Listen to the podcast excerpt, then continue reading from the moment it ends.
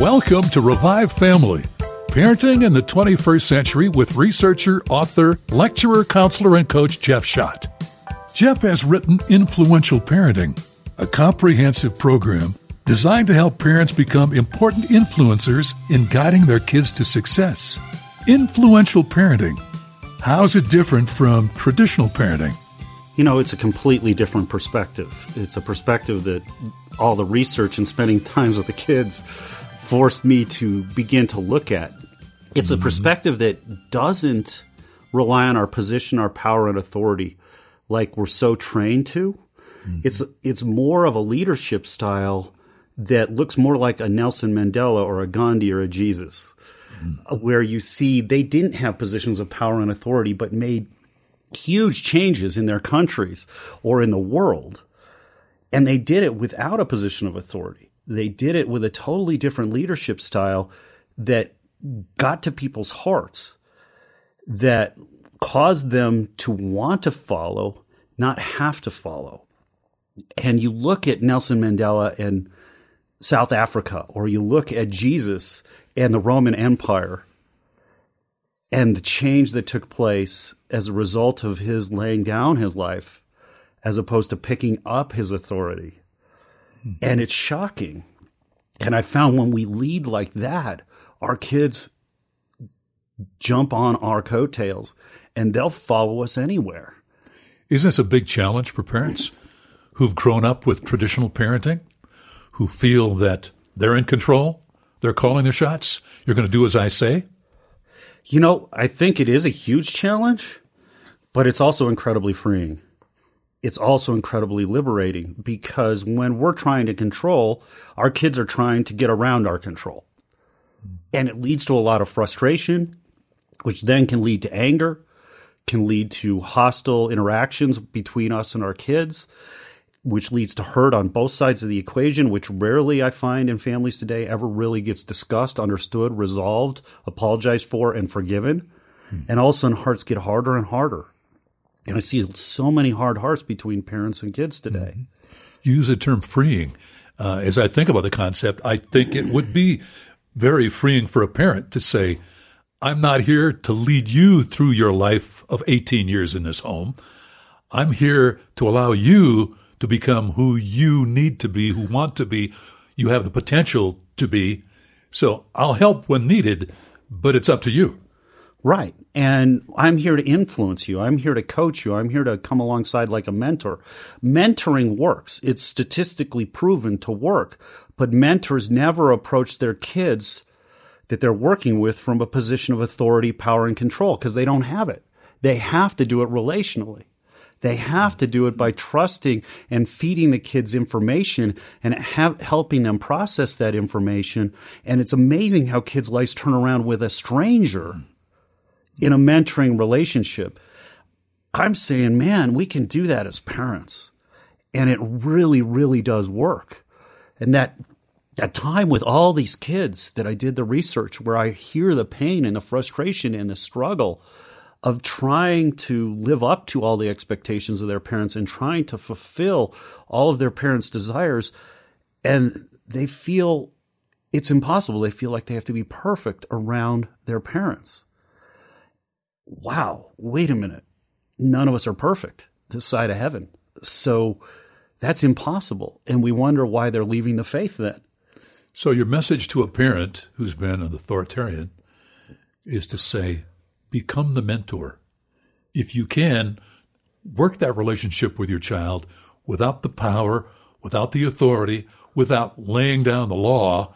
This is how you will behave, or else, but being the coach, being the mentor. Yeah, and it's such a foreign thought, and it's really scary for parents. I get it. I mean, it was scary for us when we when we tossed our long list of expectations and rules and consequences and and and jumped into trying to lead like Jesus. So, was it a light bulb experience for you and your wife, Dee Dee, when you said we really need to move away from the traditional style and become influential parents using mentoring? It was it was not a light bulb moment. It, wasn't. was uh, it was a it was a gut wrenching journey. Um, and what I mean by that is our oldest at age nine uh, was beginning to hide things and lie and wouldn't admit she was wrong. And we'd have to go through an hour long battle to get her to even admit she was wrong. And we were discovering that it didn't matter what consequence we threw. This, she, it just motivated her to hide and lie more because man, if I'm going to get punished and if I'm going to be in pain because of the mistakes I make, then I'm not going to let them know the mistakes I make. And so it just made perfect sense. So that was piece one. Piece two was sitting with two different girls in a research time, Lindsay and Sarah, and talking to Lindsay. And Lindsay was just amazing. She had everything together. She knew where she was going. She knew what she was doing. She was self confident. She was making great decisions. And I was, when we were looking at the college transition research at that point, I'm like, man, I want a Lindsay. And then I brought Sarah on, and Sarah was from the same Christian school, the same church, and the same town her whole life as Sarah. And so I just expected her to do well. And I, I said, So where are you going to college? And she turned three shades of gray and said, I don't think I can handle college right now. And I'm like, why not? And she went on to say, I know my parents love me, but they're really controlling and they don't let me do anything and they don't trust me. So I worked with my friends in my youth group and my Christian school to get around their rules and controls. And I got to the parties and I started drinking. I've had sex. I've done some other things. I've been hurt. I'm feeling so guilty. I'm cutting. I don't think I can handle college right now. And that was the day where I went, wait a minute, what is going on? Because here's Sarah, and I sound like Sarah's parents. And so I went and got Lindsay and brought her back on a camera in this research process and said, Tell me about your relationship with your parents. And Lindsay said, My parents are awesome. And I'm like, Really? She goes, Yeah. I my parents are some of the most lenient, and I'm the most conservative kid in my group of parents. And I'm like, lenient is a bad word. And I said, what do you mean lenient? And she goes, well, they let me go to the football games by myself. They let me go to the parties. You know, now red lights are going off in my head. This is the stupidest thing I've ever heard. And I'm like, so how's that working for you?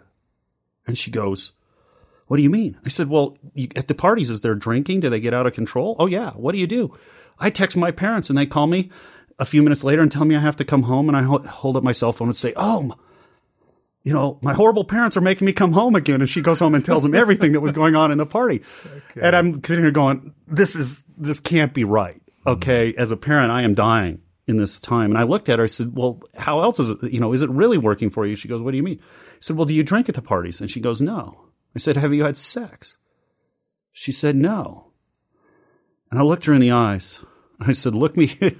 get the cameras here, but look me in the eyes right now. I am dying as a parent at this moment. Are you a virgin? she looks me in the eyes, and she was. Do you drink at these parties? No. Why not? I'm not there beating my parents' perceived depression, their rules and control. So when I went for the first time, I went with their permission. They drove me there. I walked in, saw it for what it was. I realized I could have a great time without the alcohol I'm really close to my parents, so I don't really need a boyfriend. we use the term maturity, that there would she would be very mature for her age in making adult-like decisions. So there had to be some pretty serious mentoring in her life, in Lindsay's life. I think the relationship in that house and the way they functioned was basically like we're trying to train parents in influential parenting it wasn't about control and authority and pr- protecting them because they can't protect themselves. It was about believing and trusting that they could make decisions, that they wanted to succeed, that they would make decisions if they weren't pushing back against and frustrated in in a broken relationship with their parents. So you said believing, trusting, believing, trusting, empowering. I mean, we're all sitting here going, wait a minute, you can't let your kid go to a party. That's completely wrong. And after that interview, you know, to be honest with you, I'm dying as a parent because I'm parenting like Sarah, and Sarah's been to the parties and had sex and been hurt, and she's cutting, and I'm not parenting like this. And then I go and study the Bible. And I don't like what I see. I see Jesus taking the disciples to parties. I see him making wine. I see him taking him around the woman in the well who's sleeping around like a Mack truck. I see him taking around the prostitute who's been ripped out of a bed and is about to be stoned, and she may have been a sheet, she might have been buck naked, and they didn't fall. And as a parent, I am dying looking at Jesus' leadership style because he didn't hide them from this stuff. He took them into the middle of it. And in the middle of it, they saw the reality and realized that following Jesus wasn't him being a cosmic killjoy, it was helping them be protected from hurt and pain. And somehow we've jumped into this mindset in fear of we need to protect our kids, keep them from making any of these bad decisions, prevent them. And in doing that, they go out and find a way to do it because of the oppositional nature of the adolescent brain. I mean, let's look at the garden. There was just one rule. One rule. Everything else is perfect. One rule. It was broken. Do you think in the uh, parent child relationship, uh, judgment gets in the way? Uh, and I let me explain a little bit more what I'm thinking here. The parent wants to be perceived as a good parent by their peers, friends, neighbors, etc. They want their they want their child to be uh, the right kind of child, the good child. So there's some judgment functioning at all times. Judging, I'm going to make these decisions because what would the neighbors say if I allowed extra freedom, extra opportunity for my child to do what they would like to do rather than what I'm saying they're going to do? Multiple judgments going on here. I think so much of the mistakes we made as young parents with our first was based upon how we were going to be perceived by other people in the church. Right. Okay. I th- we we look at at everybody knows the term pastor's kid. Why do we know that? Is it a good thing or a bad thing? And if you want to talk about a kid who's got 3 million sets of eyes on him and parents that have 3 million reasons to to keep their kid completely in line, it's a pastor's kid. And how's it working for those kids? Um, and so we've got to stop and ask ourselves, are we really leading like Jesus? Are we really a person of influence? Are we a person of authority and control? The Roman Empire was all about authority and control, and the Jewish people wanted out from under them so bad they thought Jesus was going to be that messianic leader that would take them out from them. They didn't realize he was going to be the leader that would restore their hearts, restore their faith, restore their eternal life, the capability. And he did that by getting rid of the rules. He did that by loving and caring and laying down his life, mercy and grace. He kind of blew out the entire rule structure of the Old Testament. Yes, he did. And somehow I think we're trapped in our parenting in the Old Testament. And we've missed Jesus altogether in parenting and how powerful it is to have 5,000 people chasing you around the lake when you're trying to slip away. And I love it when my kids chase me around the lake. And they do. Influential parenting. You're listening to Revive Family Parenting in the 21st Century with Jeff Schott. More in a moment. Many parents today fear the impact that society, social media in particular, is having on their kids. Researcher, counselor, and parenting coach Jeff Schott offers a better way to lead your kid and give you more influence than YouTube, Snapchat, or video games. Through research with 3,500 kids, Jeff developed a new way of parenting that's working for thousands of families. The program is called Influential Parenting. Get it today at revivefamily.com slash radio. Bring your kid's heart to life and peace to your home. Welcome back to Revive Family Parenting in the 21st Century with Jeff Schott. We're on the topic of influential parenting, and uh, we can see that for parents, there's a big challenge to move away from traditional to a more insightful way of guiding children with a mentoring, loving, nurturing style. Do you come across circumstances where you think the kids get it, but the parents don't? Well, the fun part about doing the coaching with families uh, is that you get to work with the parents and the kids. And what's amazing, and it's it's very true. You know, we've we've heard the old adage, uh, it's it's uh, hard to teach an old dog new tricks. Oftentimes, the kids grab on and change and and and move in terms of healing internally and their perspective of themselves and the, of life and how they make decisions will change much more quickly than their parents. In fact, mm. last night I got one of my emergency phone calls from a coaching client, and that was this uh, teenage, younger teenager, uh, and uh, and she she contacted me by text and said we had a family fiasco. Can I talk to you?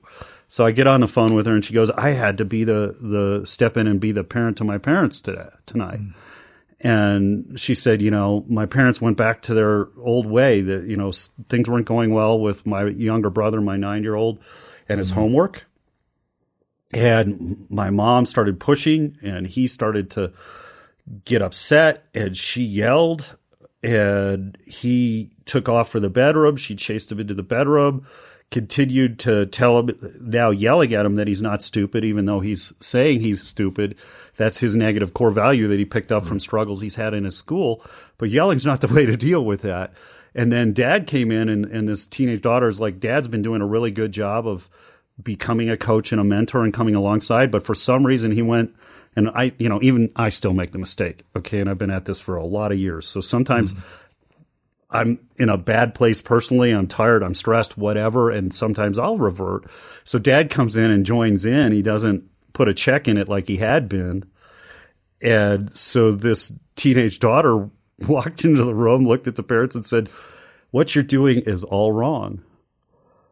And you should know better after the coaching with with Jeff. And they're like, Oh, you're right. And we'll just leave him alone. And she's like, No, don't leave him alone. Turn around and apologize to him for yelling at him and get sit down with him, give him a hug, and tell him it's going to be okay. Tell him that he's not stupid. Tell him that we'll finish the homework in the morning when he's fresh and he's in a better place mentally. And so they did that, and then this walked, was from the teenager to out. the parents. Exactly. Wow. And that's what I'm seeing is that you know those young people can get it and make the changes and gears faster and they want to do what's right. They want to succeed. They're motivated. They're young. They're idealistic man, if we'll come alongside them and believe in them and trust them and, and come alongside like a coach and a mentor, they get it and they rise up amazingly. They rise to the level of trust and belief. Mm-hmm. Um, they shrink from the expectations. It takes a lot of love. I think it takes a lot of patience to make that transition. I think patience is one way to say it. Mm-hmm. But patience also means we're being patient with something that's bothering us. And what has changed for me internally is, is what I think Jesus had all along. People's failures didn't bother Jesus. They didn't upset him. They didn't frustrate him. He wasn't angry. He wasn't having to be patient because he loved them and he had compassion on them. And when he looked at the crowds, he looked at them with compassion because they were like sheep without a shepherd, without a mentor, without a coach, mm. who were helpless and harassed and bumping into the walls and getting hurt as a result. And that's how I now see my kids when they make a mistake, when they fail. It's like, okay, wow, they made a mistake. They failed here. I didn't give them everything they needed. I mm-hmm. wasn't, my mentoring fell short here. What do we need to go in and fix and help them understand so they, they get this and make better decisions in this area going forwards? I no longer have to be patient because I literally, when my kids fail, I laugh. These kids I'm coaching are shocked. They'll tell me these things that they've done. And half the time I laugh and they're like, what? Why, why are you laughing? It's like, I've done the same stupid thing in my life, you know? And I think that was Jesus. He, why did the woman at the well want to talk to him? Why did the you know why did all these people that were failing chase him around the lake? I don't think he had to be patient. I think he saw their sin, their mistakes, not through the lie, through the eyes of frustration and anger and hurt because they didn't do it right at all. But he was communicating you were made by God to be loved by God and as God's on earth representative. right. Expressing that love, patience, I think also of gentleness. I know as a father, that's hard. I tended to be firm. and if they didn't get it with my first firm pronouncement, I would be, you know, on the verge of being angry. And I kept saying, I need to be more gentle, patient, kind. These are kids. I love my kids. Right. And I, I mean, that was hard for me at first as a parent too, until I saw it, you know, basically shut down my nine year old daughter's heart. Because I was really good at laying down the law. It was easy. It didn't require any thought, any effort. Right. Uh, you know, uh, it got more and more difficult and more and more painful as the conflicts increased. But wow, you know, now the way I see my kids' failures and the teaching opportunities are so dramatically different you know, my son gets a new knife and he's got a sheath that it goes in, and we're going on a hike, and I notice he doesn't have the sheath. And I look at it, I say, Should I tell him to go to get the sheath? I'm like, No, I'm going to let him learn the lesson the hard way. And so we go on the hike and we're coming back down from having gone over all these dead trees through this valley and we've been all over for an hour. And he reaches down and his knife is in his pocket. Mm. And I looked at him and I said, you know, didn't that come with a sheath? And with a, you know, Velcro secure, this wouldn't have happened if you had brought that. But my knife, I said, well, we've only got 15 minutes. We've got it. We've got somewhere to be tonight. Let's pray that God helps us find it in 15 minutes. And we prayed and we went back and l- were looking and we had been through all these down trees from this fire. And I mean, there's no way we're going to find this knife in 15 minutes. We come to this one spot, this open spot, backtracking and in the middle of the open spot where he wasn't jumping over a log or anything, there's the knife lying out in the middle, glinting. And I'm like, look what God did. And he's like, I'm going to believe in God forever. And, and I looked at him and said, so what did we learn? We learned, and he's like, I need to, I need to bring the sheath every time, don't I? I'm like, yeah, what else? That we can pray and trust God to help us. I'm like, okay, great day lessons. Let's move on. I could have played the controlling parent and ordered him to go get that sheath. And when he pushed back because we were already, you know, on the trail, um, you know, we could have gotten into a conflict. Or I could have said, okay, it's okay if he fails here. We can use it as a coaching, mentoring, teaching time. Mm-hmm. As we talk about influential parenting, certainly there's a transformation that needs to occur within a parent who's been locked in on a traditional style. Could you describe three or four characteristics of that parent who now has transformed and understands that you, using love, gentleness, patience, they can be more influential? I think, you know, it's different for everybody. I think for every parent, a lot of what we have to deal with is looking at our own hearts and our own baggage that causes us to trigger where our kid will say something or do something that really, if we didn't have the baggage we had, wouldn't be that big a deal to us. But because we have the baggage, they say it and it kicks off an inordinate amount of emotion within us. And all of a sudden, we're in a fight or flight mode because of that baggage. So, so many of the parents that have jumped into influential parenting have actually started to go back and look at their own core values and their own negative self talk and beliefs that cause them to be sensitive to what their kids do or say. Mm-hmm. And that's really helped them transform, not just, you know, with their kids, but at work and everything else. People are saying that influential parenting is saving our marriage. Uh, it's changing really? the way I deal with my coworkers at work and I'm, I'm being more liked and more successful. It's not just a parenting parenting style change; it's a full lifestyle transformation. A, you're changing your perspective on how you influence, as opposed to being through authority mm-hmm. and control like uh, Hitler or Stalin. Okay, you're now looking at how do I have influence like mm-hmm. Nelson Mandela and Jesus. All of us are somewhat involved in the world of sales, even though we may not be salespeople. I saw an article recently uh, that was titled something like um, don't try to sell something, form a new relationship. And isn't that something that could work quite well as a slogan within influential parenting? It's uh, yeah. Well, I think work our, on that relationship and not try to sell them on your idea that that's the only way to do it. Our slogan is really a change of heart. Yeah, and that's what I see. You know, revive family being all about. It's about a change of heart in how we view our kids, how we lead our kids, how we influence our kids. And when we begin to look at them through the eyes like Jesus, when we begin to seek to influence as opposed to control their decisions, and they feel like they have a voice at the table and that they're being heard and understood, and we're helping them think through and come to their own decisions. Wow, they really like being hanging out with their parents. Yeah, they actually want to go on vacations with their parents wow, they come out of their rooms and hang out with their parents. They come out of their rooms and, hey, my daughter just called me from college. Freshman still, first uh, dating relationship, and she's calling probably two times a week asking for dating advice. A Change of heart. A change of heart.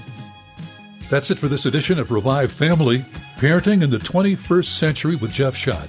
We'll return again next week with another program designed to help you become a wiser, better parent. Parenting in the 21st Century is produced in association with Faith Radio. Jeff Schott is a pastoral counselor and coach. He is not a licensed healthcare professional. What you've heard is not a substitute for seeking professional medical or psychological support.